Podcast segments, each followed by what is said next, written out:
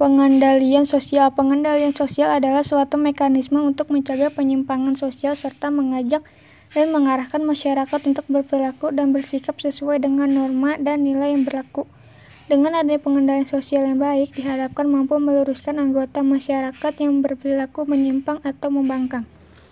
Tujuan pengendalian sosial adalah untuk menjaga ketertiban sosial, mencegah terjadinya penyimpangan nilai dan norma sosial di masyarakat, tiga mengembangkan budaya malu, empat menciptakan dan menegakkan hukum, lima agar pelaku penyimpangan sosial kembali mematuhi aturan yang berlaku. 6. Terciptanya keserasian dan kenyamanan di dalam masyarakat. Bentuk pengendalian sosial, teguran, pendidikan, saksi atau hukuman, dan intimidasi. Fungsi pengendalian sosial sebagai upaya pengawasan untuk menciptakan kepatuhan terhadap nilai dan norma yang telah disepakati bersama dalam masyarakat, sebagai upaya untuk memperkuat peran nilai dan norma dalam suatu masyarakat.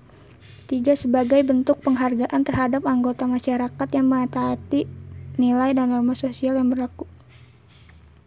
Ciri-ciri pengendalian sosial 1. Sebuah cara atau teknik yang digunakan terhadap masyarakat. 2. Bertujuan untuk keserasian antara stabilitas dengan perubahan yang terjadi di masyarakat.